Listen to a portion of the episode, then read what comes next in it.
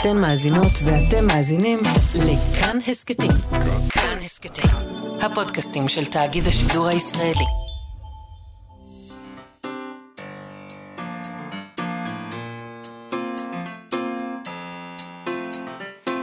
מה שכרוך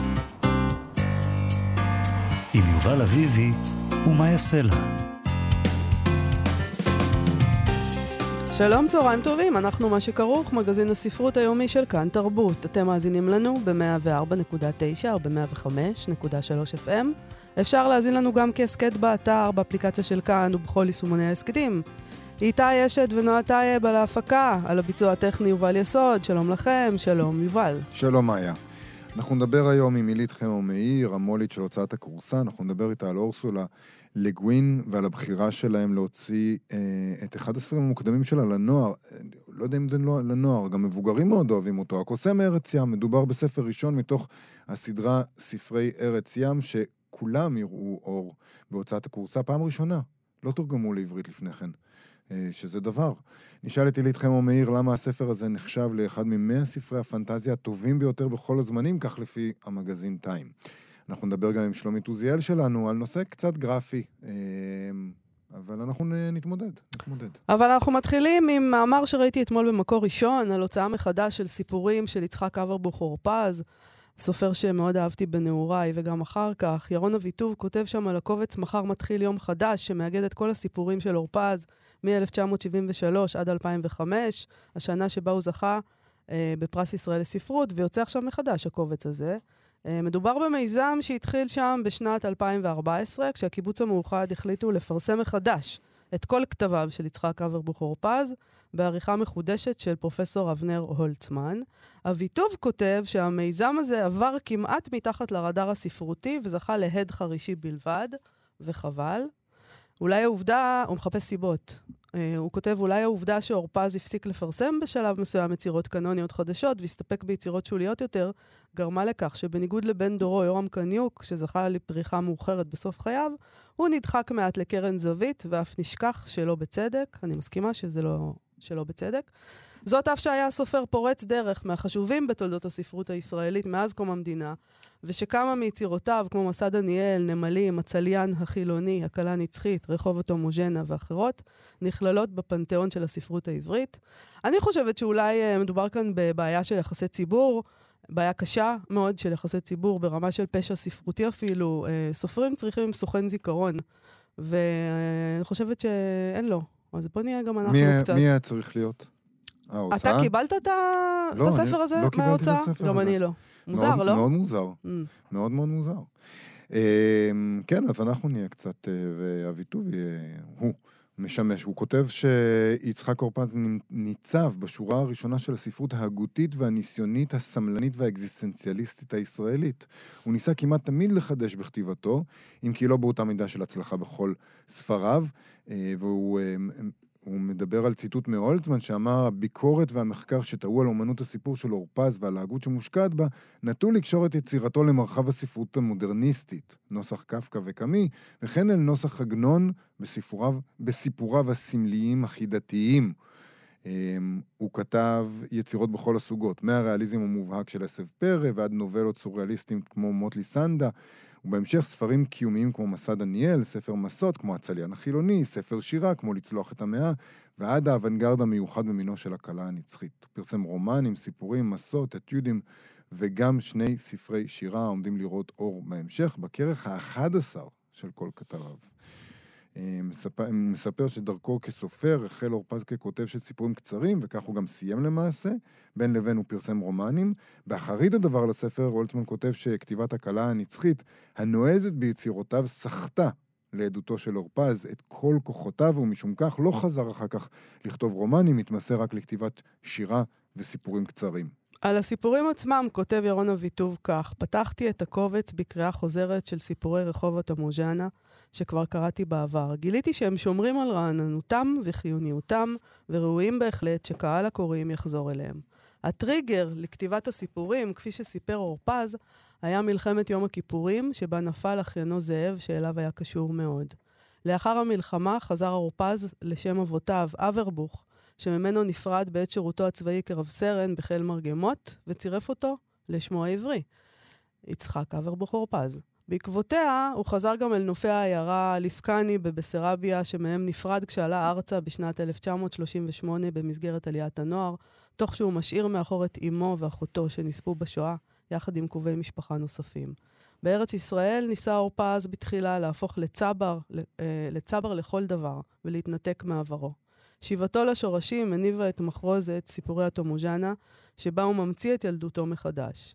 אלה לא סיפורים אוטוביוגרפיים אחד לאחד, אמר לי פעם, אלא מעין ילדות אלטרנטיבית. זהו ריאליזם פנטסטי במיטבו.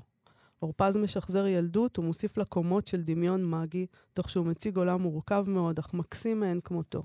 הוא מצליח להחיות בצורה עזת ביטוי את הגלות ואת המתים, ובורא עולם עשיר וצבעוני, אך גם מורכב ועמוק ומרובה סמלים. זה ירון אביטוב, ואני יכולה להגיד שאני קראתי לראשונה את יצחק אברבוכור פז בגיל 16, זה היה ספר שלו שנקרא ההלם, העלם בעין, והוא השאיר עליי רושם מאוד גדול. אה, לא יודעת, לא זוכרת איך הספר ההוא התגלגל אליי, אבל אחריו הלכתי לחפש עוד ספרים שלו, אה, וקראתי עוד ספרים שלו. ואהבתי אותו מאוד. ובאמת חבל שבקיבוץ המאוחד מסתירים את הפרויקט הזה מהציבור, אבל הנה נודע לנו עליו ואנחנו רוצים לספר לכם, הציבור. אה, אז אני מציעה שנקרא את ההתחלה של ההלם, אה, שיצא בשנת 1984, אגב, בהוצאת עם עובד. יש לי את הספר הזה בהוצאת עם עובד. כי זה עם עובד הזה, שגם הם, הם החליפו את עצמם, הם שינו את עצמם. אני, אני אוהבת את העם עובד הישן, מצטערת. גם אני. קראתי את ההלם uh, כמה וכמה פעמים אז, אבל האמת שאני לא יודעת אם יהיה לי אומץ לקרוא אותו היום עוד פעם. Uh, חבל לי להרוס לעצמי. אבל אולי אני לא ארוס לעצמי, אולי אני אגלה ש... זה, זה באמת... מאוד מסוכן uh, כי לקרוא ספרים שאהבת מאוד בגיל מאוד, 16. כן. כי אי אפשר לדעת מה יקרה, אבל, uh, אבל אולי תנסי, תספרי לנו. אני אראה אם יהיה לי אומץ. אם יהיה לי אומץ, אני אעשה את זה. נסתכן תלכי על זה. בשביל הציבור. אז ככה זה מתחיל, ההלם. בשביל הציבור. בשביל הציבור, כמובן. בואי תתחילי עם ההתחלה. פשוט אני אסביר לך משהו. כן. יש לי הרבה מה לקרוא. אה, כן? כן. אז זהו. לא, אבל הנה, תקראי לנו את ההתחלה. ההתחלה של ההלם. ובואי נראה אם זה... את יודעת, אם, אה, אם זה לא מחזיק בעינייך, ואת אומרת, לא, לא, זה לא היה טוב. לא, אבל אני לא, זה לא יכול לא להחזיק, כי ההתחלה הזאת, למשל, זה חלק ממה שכל כך הקסים אותי. אז אני... נכון. היה, להפך, אני הילדה הזאת בת ה-16 שקוראת את זה עוד פעם מחדש. אבל אם אני אמשיך, אני לא יודעת מה יכול לקרות. יכול להיות שהאישה הקשישה שאני היום תבצבץ פתאום ותתנגד למשהו. אני אגיד לך, לי זה קרה עם ספר, שבתי בגיל 16, שפשוט לא הבנתי מה... איזה? אתה מגלה? לא, לא בא לי לגלות, כי זה... תגלה, מה, זהו, כבר אמרת את זה. אתה חייב לגלות. טוב, יש... אל תגלה. לא, לא, יש... אה, נגיד את זה ככה, יש... אה, יש, יש כמה ספרים של דוד גרוסמן שמאוד אהבתי בגיל 16, ואחרי זה קראתי אותם uh, שוב, ולא הבנתי כל כך למה התאהבתי בהם uh, בגיל 16. ויש את הספרים האלה של כל מיני הרמן הסה וכאלה, שאתה קורא בגיל כן, 16 כן, ואתה חושב כן, שזה כן. גדול, ואז אתה קורא את זה אחר כך ואתה נכון, אומר, אוקיי, זה היה זה מאוד נכון. פשטני. uh, אז אז uh, זה קרה לי עם זה ועם זה. אוקיי, אני מבינה את שניהם. טוב, uh, ההלם, יצחק אברבוכור פז, מתחיל ככה. איזה יופי. כשנגעתי בה, התרחבו עיניה, והיא אמרה, מה קורה לנו? מה קורה לנו? עתליה, אמרתי. יואב, אמרה. אחר כך, כרגיל, ההתרוקנות. על המדרגות פגשתי את איזי אורנן. הוא ירד ואני עליתי. הסתובבתי וירדתי איתו. הוא יותר נמוך ממני, אבל הראש שלו תפוס כלפי מעלה, כאילו יש לו גוש המילן בצוואר. אני אוהב את האיש. אולי לא זאת המילה בדיוק, הרצינות שלו. כשהוא הולך, הראש שלו כאילו מכה את האוויר, וזה, אני חושב, מה שמושך אמון. הוא מכוער, בכל אופן לא יפה. בעצם גם לא מכוער, אבל העיניים שלו נראות בתוך המשקפיים כמו מסמרים שנעוצים במשהו קשה.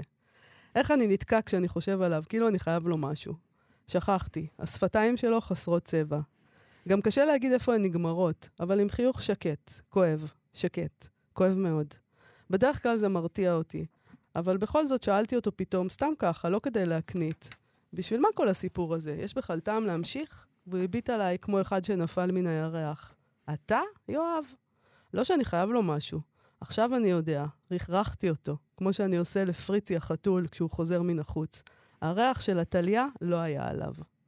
יאלי אומר שעתליה היא כמו זאבה מיתולוגית, דדיים מלאים והיא מוכנה להעניק את כל העולם. יאלי רואה כל דבר בגדול. בכל אופן, לא על כולם היא משאירה ריח. הריח זה מה שמושך אצלה. לפעמים. האור קריר והריח מתוק צורב. חבל שלא השאירה עליו ריח, אני בטוח שהיה רוצה שתשאיר. אחרי ששאלתי אותו משהו לא הכי חכם על טעם החיים, הוא נעצר ונראה מבוהל. אתה, יואב? עושה חשק להמשיך. כן? בטח. איזה יופי. Mm, כן. אוקיי. אני אולי, אני אשקול להשאיל לך את הספר. אמ, אני אשקול. תשקלי. אל- אה, לא, לא, לא, לא לא עושים רצה, החלטות לא רצה כאלה לזה, כן, כן. כלאחר יד. אני אשאל על זה. זה דורש איזו עבודה, אבל אה, נגיד, אני... כן, אני מאוד, מאוד אוהב את הדבר הזה, למשל, אחרי ששאלתי אותו משהו לא הכי חכם על טעם החיים. זה נחמד. זה נחמד, זה עושה חשק. אנחנו, מה שכרוך בכאן תרבות, חזרנו. אז למה הקוסם ארץ ים, הראשון בסדרת ספרי ארץ ים, הוא אחד ממאה ספרי הפנטזיה הטובים בכל הזמנים של המגזין טיים? יובל, אתה ואני עשינו הרבה רשימות של ספרים הטובים בכל הזמנים, כן, אז... אז יודע. אנחנו יודעים מה זה ש... אבל מצד שני, כשזה קורה במגזין טיים, אנחנו אומרים, לא, הם בטח רציניים. לא הם נכון. לא כמונו. לא, הם בדיוק ככה. כמונו. יש שם איזה שניים, בדיוק. יובל ומאיה. כן, הם נתנו להם, אמרו להם, תבחרו. זה בסדר. בסדר. אז הוא בכל זאת נבחר לאחד ממאה ספרי הפנטזיה הטובים בכל הזמנים של המגזין טיים, ונשאל גם למה המולית, עילית חמו מאיר, החליטה להוציאו מחדש עם תרגום חדש של תומר בן אהרון בהוצאת הכורסה שלה ומודן, ולמה בגרדיאן נכתב עליו, הנה, בכל זאת, שהוא הספר המלהיב, החכם והיפה שנכתב אי פעם, ושכל מילה בו מושלמת. לא הגזימו? קודם כל, החכם והיפה שנכתב ביותר אי אי פעם, פעם. זה מה שהם כתבו? כן. כל מילה בו מושלמת? שלום למולית, עילית חמו מאיר. שלום. הם הגזימו או לא? מה, את חושבת לא, ככה? היא צריכה להעיד על מרכולתה עכשיו, בחייך, תעשה טובה. תספרי לנו על הסדרה הזאת, מה כל כך גאוני בה. קודם כל רציתי לשאול, אמרתם שאתם כבר עשיתם אה, רשימות של הספרים הכי טובים אי פעם, אם אצלכם הוא הופיע. הוא לא כי הופיע אצלי אצלנו. בטוח הוא מופיע. אוקיי, אנחנו עוד לא... אני חושב לא. שכשעשינו, היה שם ספר אחר שלה. של אורסולה לגווינה הופיע ברשימות שלנו, אבל לא עם ספר אחר. אני לא זוכר איזה. תראי, מאה זה קצת מצומצם ומטופש, את יודעת. נכון. יש הרבה יותר ממאה ספרים נפלאים בעולם הזה. לגמרי. כן, גם, באמת, אנחנו, לא, אנחנו עשינו את הדבר הזה ברצינות מאוד מאוד גדולה, אבל אחרי, עכשיו ממרחק הזמן, אפשר להגיד שכאילו... אתה לא יכול לא לקחת רציני, פרויקטים זה כאלה לא ברצינות. רציני. מה, זה, אפילו עשרת הספרים הטובים העבריים, מה, כאילו, בחייכם. לא, לא, זה, זה עיסוק לא כן. רציני, וככה יש להתייחס אליו, אבל בכל זאת ספרי לנו על הסדרה הזאת, שהיא כן אה, גאונית בעינייך ומלהיבה בעינייך, את מוציאה אותה מחדש. כן.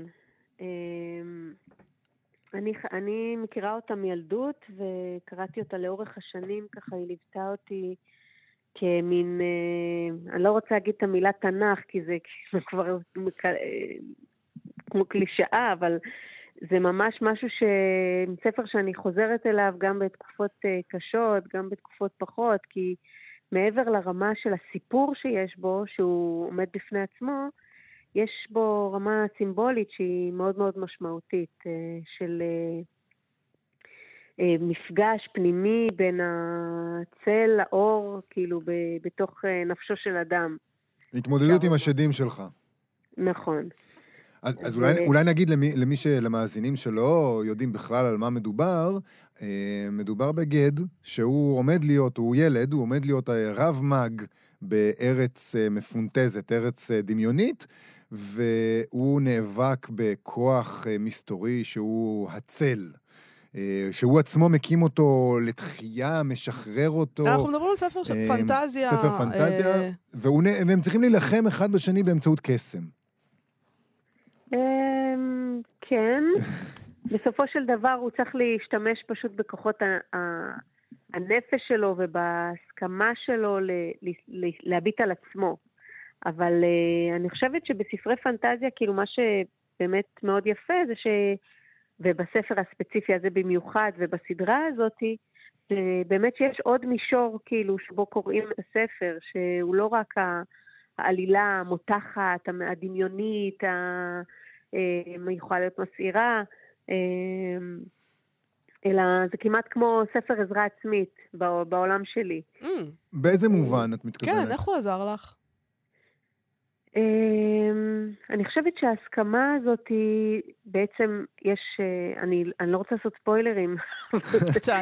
יש, יש, יש מין טוויסט בסיפור שההסכמה לראות את הצד האפל שלך, להכיר בכוחות ההרס הפנימיים שלך, להיות צנוע מול, ה, אה, מול הנפש שלנו, אני לא יודעת איך אה, עוד אה, להגיד את זה, אבל זה, יש בזה, זה, זה אור חשוב כאילו ללכת ל...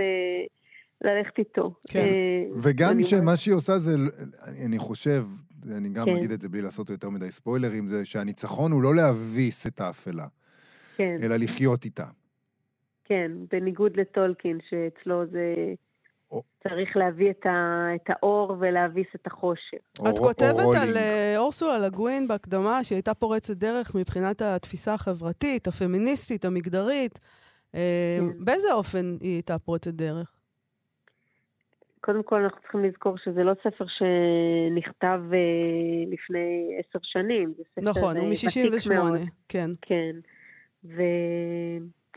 והיא בכלל, כ- כסופרת פנטזיה, היא הייתה היא מין עוף מוזר, זאת אומרת, לא היו הרבה סופרות פנטזיה, ועצם זה שהיא מביאה גיבורים שהם לא מחזיקים בעמדה המצ'ואיסטית המקובלת, אה, ואין להם אה, עלמה תלויה על זרועם, מהמם. כשאנחנו מדברים על, אה, על גיבור זכר, גבר, וכש... ובהמשך של הסדרה, מה שאותי בכלל, אני התחלתי מלרצות להוציא את הספר הרביעי, שהוא ספר שפתאום אה, קצת הופך את הקערה על פיה מבחינת אה, האיזונים בין גברי ונשי, ופתאום נותן לנשים מין תפקיד אה, הרבה יותר משמעותי. אז זה התחיל מזה, והתגלגלנו כבר להוציא את הכל. למה אבל, למה התגלגלת להוציא את הכל? כי הספר הראשון, קוסם, כבר לא היה קיים לקנייה. כן. והיה נראה לי מוזר להוציא את הספר הרביעי בלי שיש את הספר הראשון. אז זה- אה, רציתי להוציא גם את הראשון, ומשם זה כבר... אה, צריך להגיד שהספר הראשון. הספר הראשון תורגם בעבר, וזה תרגום חדש שלו, אבל הספרים הבאים בסדרה לא תורגמו מעולם. לא, השני והשלישי, בעצם הטרילוגיה הראשונה תורגמה. אה, אוקיי, אז רק הרביעי. אה, הרביעי, ויש גם חמישי ושישי, שאנחנו כבר רוצים לעשות את, את הכל, כדי שבאמת אה, לתת את, אה, את תמונת העולם המלאה של הארכיפלג, שזה המקום שבו מתרחש ה... מתרחשים הסיפורים של ארץ ים. עכשיו, אורסולה לגווין אה, הוציאה את הספר הזה, כמו שאת אומרת, ב-68, לבקשת המו"ל שלה, שרצה שהיא תכתוב לנוער, והיא אה, התכוונה לסרב לו בכלל, היא לא רצתה את זה. אה, כן, היא לא, היא לא, לא הייתה בטוחה שזה בכלל אה, איך כותבים לנוער, מה העניין, ובאמת בסופו של דבר יצא לה ספר שהוא מתאים לנוער, אבל הוא בהחלט לא רק לנוער. אה, בגלל שיש בו עוד, עוד שכבות שאפשר להמשיך ולרדות מהן, כאילו, את, ה, את הדבש שלה. זאת אומרת, זה לא רק מסתיים בסיפור עלילתי. אה, את כותבת, אה, את מדברת שב- בפתח הדבר שלך על כך שהיא בעצם אה, הייתה הראשונה שכתבה על בית ספר לקוסמות. נכון. ואנחנו חושבים על בית ספר אחר, ברגע שאומרים בית ספר לקוסמות היום, יש נכון. איזה... כן, יש איזה אי משהו... אפשר. וזה מצחיק בעצם, כי, כי, כי האלמנטים שמופיעים אצל הארי פוטר הם, אתה אומר, אה, אוקיי, אה, הנה, מלחמה בין מה אתה. רומז, שהיא העתיקה את זה? לא אמרתי Mm. שום דבר כזה, אני רק לכאורה, אמרתי, לכאורה. רק אמרתי לא, אבל- שאתה קורא את הרעיונות האלה ואתה אומר, אה, אוקיי, וואו, אה, יש שם את המורה הגדול, נכון? את המורה הגדול, אה, אני גם לא רוצה לעשות ספוילרים. בספר הראשון יש את המורה הגדול של בית הספר, שכולם הולכים אה, לאורו, יש את המאבקים הפנימיים. יש שם את, הב- את, ה, את הילד הקטן שהכוחות טמונים בתוכו והוא עוד לא יודע עדיין כמה התפקיד שלו חשוב. אתה יודע, אבל אומרים גם שבספרות אנחנו לא באמת ממציאים משהו יש מאין, אנחנו אוספים קרעים של, של סיפורים ומייצרים מהם משהו חדש. אז נכון. אי אפשר לקחת מרולינג את הכתר על זה שהיא עשתה משהו מרשים בזכות עצמה, היא נשענה על, אה, גם על אה, דיאנה ווין ג'ונס וגם על... אה, זה נכון, והיא גם אורסולה אומרת את זה, סתם... דברים שהיו זה- בעולם. היא כן. גם אומרת את זה בראיונות, היא מפרטת את מקורות ההשראה שלה ומאיפה היא לקחה את זה ומאיפה היא לקחה את זה, היא לא מסתתרת. כן. את רואה כמולית אה, שמוציאה עכשיו ספר לנוער, אה, מה מצב הנוער? הם קוראים ספרים? את, אה, את חושבת שיהיה בסדר עם הדבר הזה? הם יקנו את הספר הזה? את מוטרדת? מה תגידי קורה? לנו- תגידי לנו שיהיה בסדר. אני מוטרדת, אני, אני מקווה שיהיה בסדר. אני מאמינה פשוט שהקהל של הספר הזה רחב יותר מאשר רק נוער, מהמם. ואני יכולה להגיד שהאחיין שלי, שהוא בן 13, ניסה לקרוא את הגרסה הקודמת ונואש, ובאמת את, את התרגום החדש עשיתי בשבילו באיזשהו מקום, כדי שהוא אה, יצליח אה, לצלוח את הקטעים שאת יודעת, יש תיאורי נוף ותיאורי מקום שלפעמים קשה לצלוח אותם לקוראים צעירים, ו... אה, התמקדנו כאילו בשפה של אורסולה שהיא מאוד אה, רזה ומדויקת בשביל, אה, ולא מסולסלת מדי כדי שבאמת הנוער יצליח אה, לגשת לזה. אז עשינו את המקסימום, חבל שזה רדיו ואי אפשר לראות את העטיפה המקסימה שלנו. נכון, עטיפה מאוד יפה. כן. אה, אוקיי, אז, אז אנחנו נמתין זאת ההצעה בסבלנות. שלנו, הקוסם מארץ ים, אחד ממאה הספרים כן. הטובים בהיסטוריה האנושית. אני מקווה בסבלנות. שתקראו אותו. אנחנו- אתם. אנ- אנ- אנחנו אנ- נקרא אנחנו את קראנו, מה זאת אומרת? אוקיי. מה, איזה. שאלה. אנחנו מחכים כאמור אה, ל- גם אה, לרביעי והחמישי והשישי. שזה כן, עכשיו אנחנו במתח פשוט. עכשיו, וגם. באמת שמעולם לא לא, הייתה גם לי הזדמנות יש לקרוא כמה אותם בעברית. נסיינים, כמו שלך יש את האחיין שלך, אז אני כן. אעביר להם את הספר. עילית חמו מאיר, אה, מולית תודה. הקורסה, תודה רבה לך על השיחה הזאת. בהצלחה. להתראות. להתראות. עכשיו, מוציאה לשון. אנחנו מה שכרוך בכאן תרבות. כפי ששמעתם, אנחנו עם פינת הלשון שלנו, מוציאה לשון. אה, בפינה הזו אנחנו משוחחים על ענייני לשון בספרות עם שלומית עוזיאל, שהיא מחברת הספר מוציאה לשון, הפתעות מהמגירה הסודית של העברית. היום אנחנו עם נושא קצת גרפי, אבל חשוב לכל בן אנוש. שלום, שלומית עוזיאל. שלום, אה, יובל ומאיה. תגידי את על מה אנחנו מדברים היום. אה, נהיינו ביישנים. הנושא האהוב על יובל, בוא נודה בזה. אה, הבנתי נכון, ש... יובל? כן, בספרות. בספרות. אחד מהנושאים החביבים עליי בספרות, כן? בהחלט. כן, רציתי לומר רק אה, קודם, שסדרת הקוסם מארץ ים של רוסלו אלגווין באמת גם אה, אהובה עליי מאוד, סדרה מצוינת, אני יכולה להמליץ, ובפינה דיברנו בעבר גם על ספר אחר. של, ה- של הסופרת הזאת, על המנושל בכמה הקשרים. נכון. סופרת, כן, היא אה, סופרת נהדרת, זה נכון. נהדרת, זהו, אבל היום נדבר באמת אה, על משהו אחר. אנחנו היום היא מוציאה לשם מתחפשים לפינה שלכם. הספרות מגיבה על ה... שבה הספרות מגיבה על המציאות, והיות שהמציאות... בעיקרן תחילה. כן. בעיקרן תחילה. כן. אה, אוקיי, גם אפשר להגיד שפה יש עיקרן תחילה או עיקרן אחרונה. והיות שהמציאות כיום היא מחורבנת, אנחנו נדבר על דימויים סקטולוגיים, כלומר זה דימויים שקשורים אה, בצואה. או אם להיות בוטים, בואו נהיה בוטים רגע וסליחה, אה, קשורים, קשורים לחרא. את יודעת, הספרות מרשה לעצמה לעשות את זה הרבה. אז אין... אה, אז אז, אנחנו- אז אני לא יודעת האמת שזה, אם, אם זה כל כך הרבה, אגב אני שמתי לב, אנחנו נדבר היום על יצירות של אה, שלושה סופרים, ו, ואומנם אני, אני מצאתי אותם קודם כל לפי העיסוק בנושא הזה, אני חשבתי מי, מי עוסקים בזה, הגעתי ממש לפי זה. אבל כשנסתכל עליהם בקנה מידה יותר רחב של היצירה שלהם, הם, הם שלושה יוצרים שהם באופן כללי לא מהביישנים, בואו נגיד, שלוש, ושלושתם לא, לא, רק בתחום, לא רק בתחום הפיזי, גם, ה, גם התחום הזה וגם מין ואירוטיקה שלושתם כתבו, וגם ביקורת חברתית ופוליטית. זאת אומרת, באמת, אני לא יודעת אם, זה, אם, אם, אם כל סופר וסופרת דווקא יבחרו לעסוק ב... ב- בנושא הזה, שהוא, שהוא, אני חושבת שמה שאפשר לומר, שכשסופר או סופרת בוחרים לכתוב על דבר כזה, על, על הפרשות הגוף, אז הם, זה, זה, הם יודעים שהם יעוררו פה תגובה עזה, וזה איזשהו כלי אפילו לעורר תגובה מאוד חזקה ורגשית. אפשר ככה לזעזע ולהדהים, אפשר להצחיק או לרגש, אנחנו נראה לדעתי את, כל הדברים האלה פה. Uh, על ידי זה שמדברים על נושא שהוא נחשב גם מלוכלך, טאבו, בפירוש אחד הטאבואים, וגם מאוד פר, פרטי, מאוד, uh, מאוד uh, אינטימי. והיות שאנחנו בפינת לשון, אנחנו נדבר uh, לא רק על, ה, לא רק על עיסוק בהפרשות, אלא על דימויים של הדברים האלה, או של, uh, של דב- דברים אחרים לזה, אבל בכל אופן הקישור בין באמת uh, דימויים שקושרים בין הפרשות הגוף לבין דברים גבוהים, דברים רוחניים ודברים יקרים, מהמם. דווקא. אוקיי, אז בואי נתחיל. נתחיל בראשון. כן, אה, נפתח עם מילן אה, קונדרה, סופר צ'כי, לימים אה, צרפתי. אה, גם, אה, התחיל לכתוב בצ'כית, עבר לכתוב בצרפתית, שכאשר אה, בעקבות הכיבוש של צ'כוסלובקיה על ידי ברית המועצות, 68, אז הוא פוטר מעבודתו כמרצה ונאסר להעסיק אותו בתחום הזה או לפרסם את כתביו.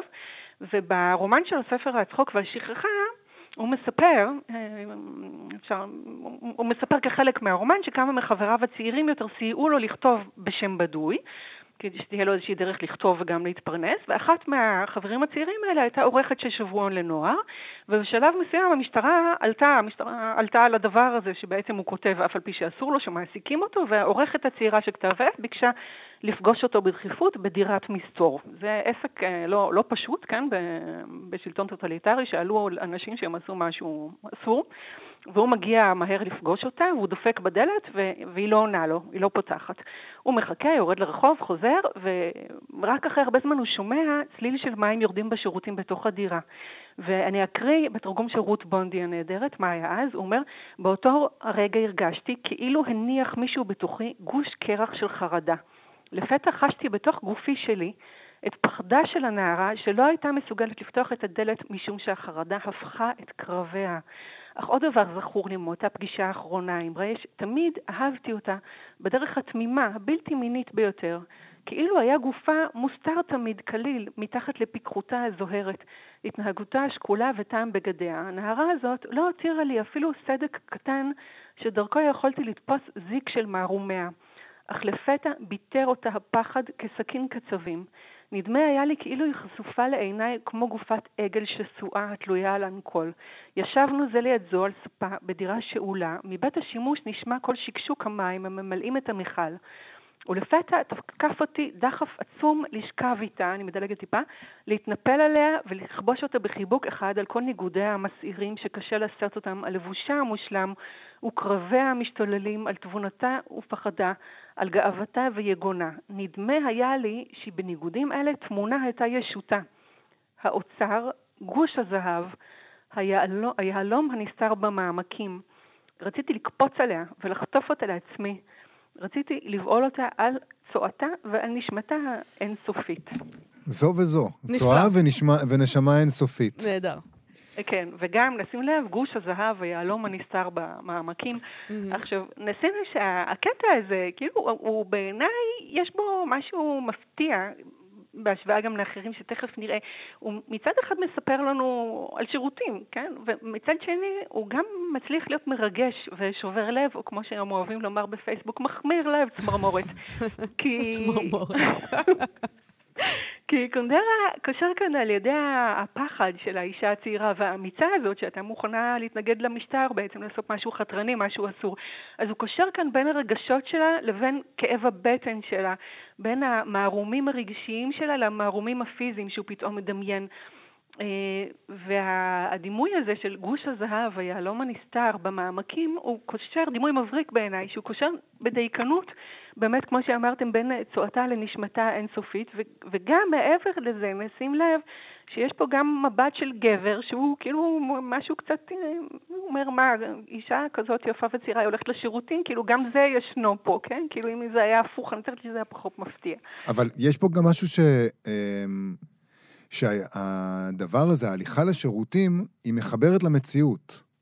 כן. היא הופכת את הדברים לאמיתיים. היא הופכת את האישה ממישהי שאולי יש איתה איזשהו, איזשהו עסק אה, מקצועי שצריך לשמור על גבולות ברורים, וזה דבר גם מאוד מפחיד, כמו שאת אומרת, לזה שפתאום אתה מגלה, כולנו בני אדם, כולנו עושים את אותו דבר, וזה הופך את הדברים למאוד ממשיים, ומשם אה, הדרך לנשגבות היא... היא, היא קצרה, נגיד, לא, לא כזאת קצרה, אבל יותר ברורה. כלומר, ברגע, שה, ברגע שהארצי נהיה מאוד נוכח, אז גם הנשגב נהיה נוכח.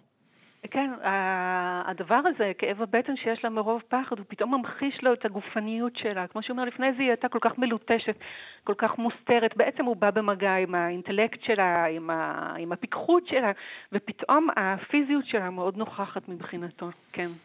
איזה עוד יצירה?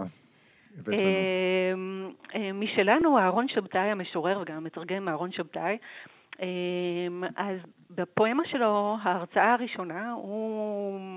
טוב, אהרון שבתאי באמת, לא, כמו שאמרנו, לא, לא מה... הוא לא, לא מסתתר מהעיסוק בנושא לא הזה. לא מסתתר, לא מסתתר ולא, ולא, איננו מהענוגים, לפחות לא, לא בהקשר הזה, אולי גם, האמת, לא סותר. אז נקרא, נקרא, נקרא את השיר, זה אה, כמה חלקים מתוך ההרצאה הראשונה, הפואמה ההרצאה הראשונה. והוא אומר לנו, חוכמה אמיתית מפליצים, אמת בריאה מחרבנים, אמת ניכרת על פי סרחונה. אה, סליחה באמת. אה, עכשיו, מה שהוא אומר לנו כאן בעצם זה חוכמה, אה, זה, זה דימוי שהוא קושר בין גבוה לנמוך, עוד פעם, כמו שעשה קונדרה. אה, אלא שקונדרה אגב התחיל בהפרשות הגוף והלך איתן אל הנשמה, כן? ופה יש לנו משהו הפוך, הוא הולך בכיוון ההפוך, הוא אומר לנו דברי חוכמה ואמת, כמו מה הם, כמו, אה, כמו הפרשות במקרה הזה. הוא אומר לנו בעצם במציאות שהיא אלימה וגסה, החוכמה והאמת צריכות לשקף את המציאות הזאת, בתוכן, בצורה שהן נאמרות, אולי כל, כל אחד יכול לקחת את זה לאן שהוא רוצה, אבל הוא אומר, תשמעו, העולם שאנחנו חיים בו הוא, הוא גס, הוא עולם אלים. אמת ניכרת על פי סרחונה. כן. כן. אין על אהרון שבתאי. יש לו הרבה עיסוק בדבר הזה. יש לו שיר שנקרא שמש שמש, שמסתיים במילים שמש שמש, כנראה אינך שמש, אלא גוש צואה. והיה לו שיר ויראלי שדיבר על הפחד, האויב הגדול של אהרון שבתאי הוא העצירות. זאת אומרת, הוא מתעסק בזה הרבה. אגב, שלושתם. אומרת, מי שירצו אחרי זה אה, להתעמק, אצל כל שלושת היוצרים שנדבר עליהם, הנושאים האלה בהחלט חוזרים. אז מילן קונדרה, אהרון שבתאי, ועכשיו השלישי. מי הוא השלישי? ואנחנו עכשיו ממשיכים אה, לג'ונתן סוויפט, מחבר מסעות גוליבר. אה, יוצר מהמאות 17-18, זאת אומרת, אנחנו פה קופצים קצת. אמ, ונשים לב, באמת יש לנו פה מגוון, גם מבחינת תקופה, גם מבחינת אה, תרבות וארץ, ואז מלבד מסעות גוליבר שמאוד מפורסם, וגם אגב אה, הצעה צנועה שלו, שגם אה, מבחינה ביקורת חברתית שווה מאוד לקרוא, אז אנחנו היום נפגוש את השיר שלו, חדר ההלבשה של הגברת. והשיר הזה הוא, הוא מפגן לשוני מאוד וירטואוזי, גם בתיאורי לכלוך מאוד דוחים ויצירתיים ומשעשעים שיש בו, וגם בקצב ובחריזה המושלמים שלו, וזכינו שהמתרגם רונן סוניס עשה תרגום, יצר תרגום נפלא של השיר הזה. זה הווירטואוזיות של רונן סוניס, בוא נודה בזה. באמת, אין מה להגיד שהוא כן. פשוט, מזלנו, בשביל כן. השיר הזה, נכון. ממש היה חובה. כן, הוא גם לא נבהל מדימויים כאלה אה, כשהוא נתקל בהם. אה, כן, אז הנה אנחנו... אה, השיר, השיר אה, פותח, ב... מה שאנחנו שומעים פה זה בעצם על איזה עלמה יפהפייה שהיא מתגנדרת במלתחה ויוצאת, ואיזשהו מעריץ שלה, בחור צעיר, מנצל את ההזדמנות ונכנס לשם לראות מה, מה קורה. מאחורי הקלעים של היפהפייה הזאת. אוקיי, אנחנו מתחילים תחילת השיר, הוא ארוך, אנחנו נקרא קטעים ממנו. חמש שעות, וכי אפשר פחות, טורחת ציליה בין המלתחות. האלילה יוצאת מתוך חדרה כולה חוטי זהב ותחרה. נודע לסטרפון שהחדר ריק, ובטי עסוקה כעת הרחק, והוא חמק לו פנימה בלהיטות לזכור שם כל סחבה וכל סמרטוט, למען יובהרו העניינים, הנה כל ממצאיו מצוינים. ואז אה, הוא באמת, סוויפט ככה מתאר את החלוק ואת המסרק הדוחה ואת הכיור הנתעב וכל מיני דברים אחרים, ואז הנער סטרפון שנכנס ככה לחדר ההלבשה, הוא מגלה את תיבת השירותים, זה משהו אה, ישן, כן, שירותים שלא מחוברים לצנרת, אלא מוחבאים בתוך תיבה כזאת יפה עם מכסה. אה, ו, אה, ומה קורה אז? כי סטרפון המוכן לכל טרחה, כמה להציץ לתוך תוכה.